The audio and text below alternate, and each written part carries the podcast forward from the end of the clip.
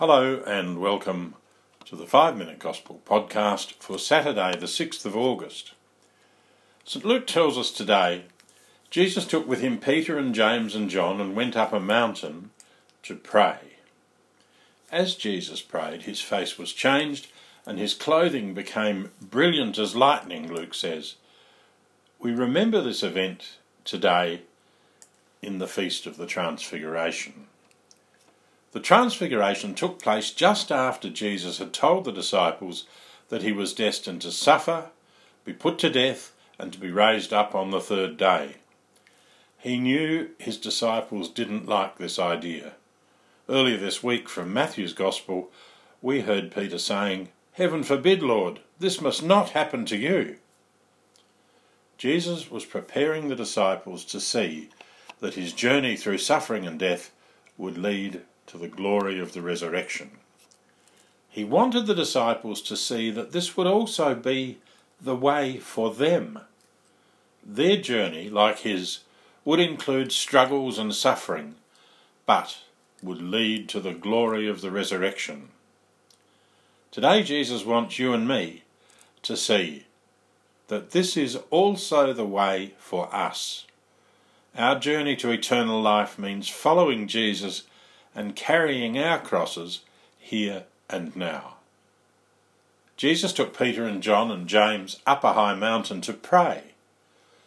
Jesus invites us, you and me, to go up the mountain with him to pray.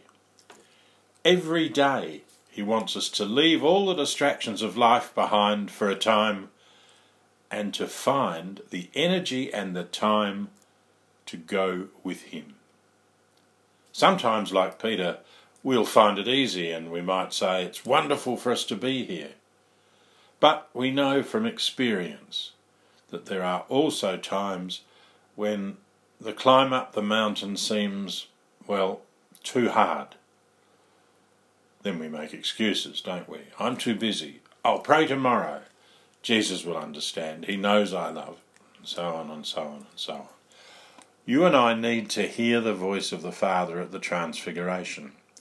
This is my Son, the Beloved. Listen to him. Listen to him.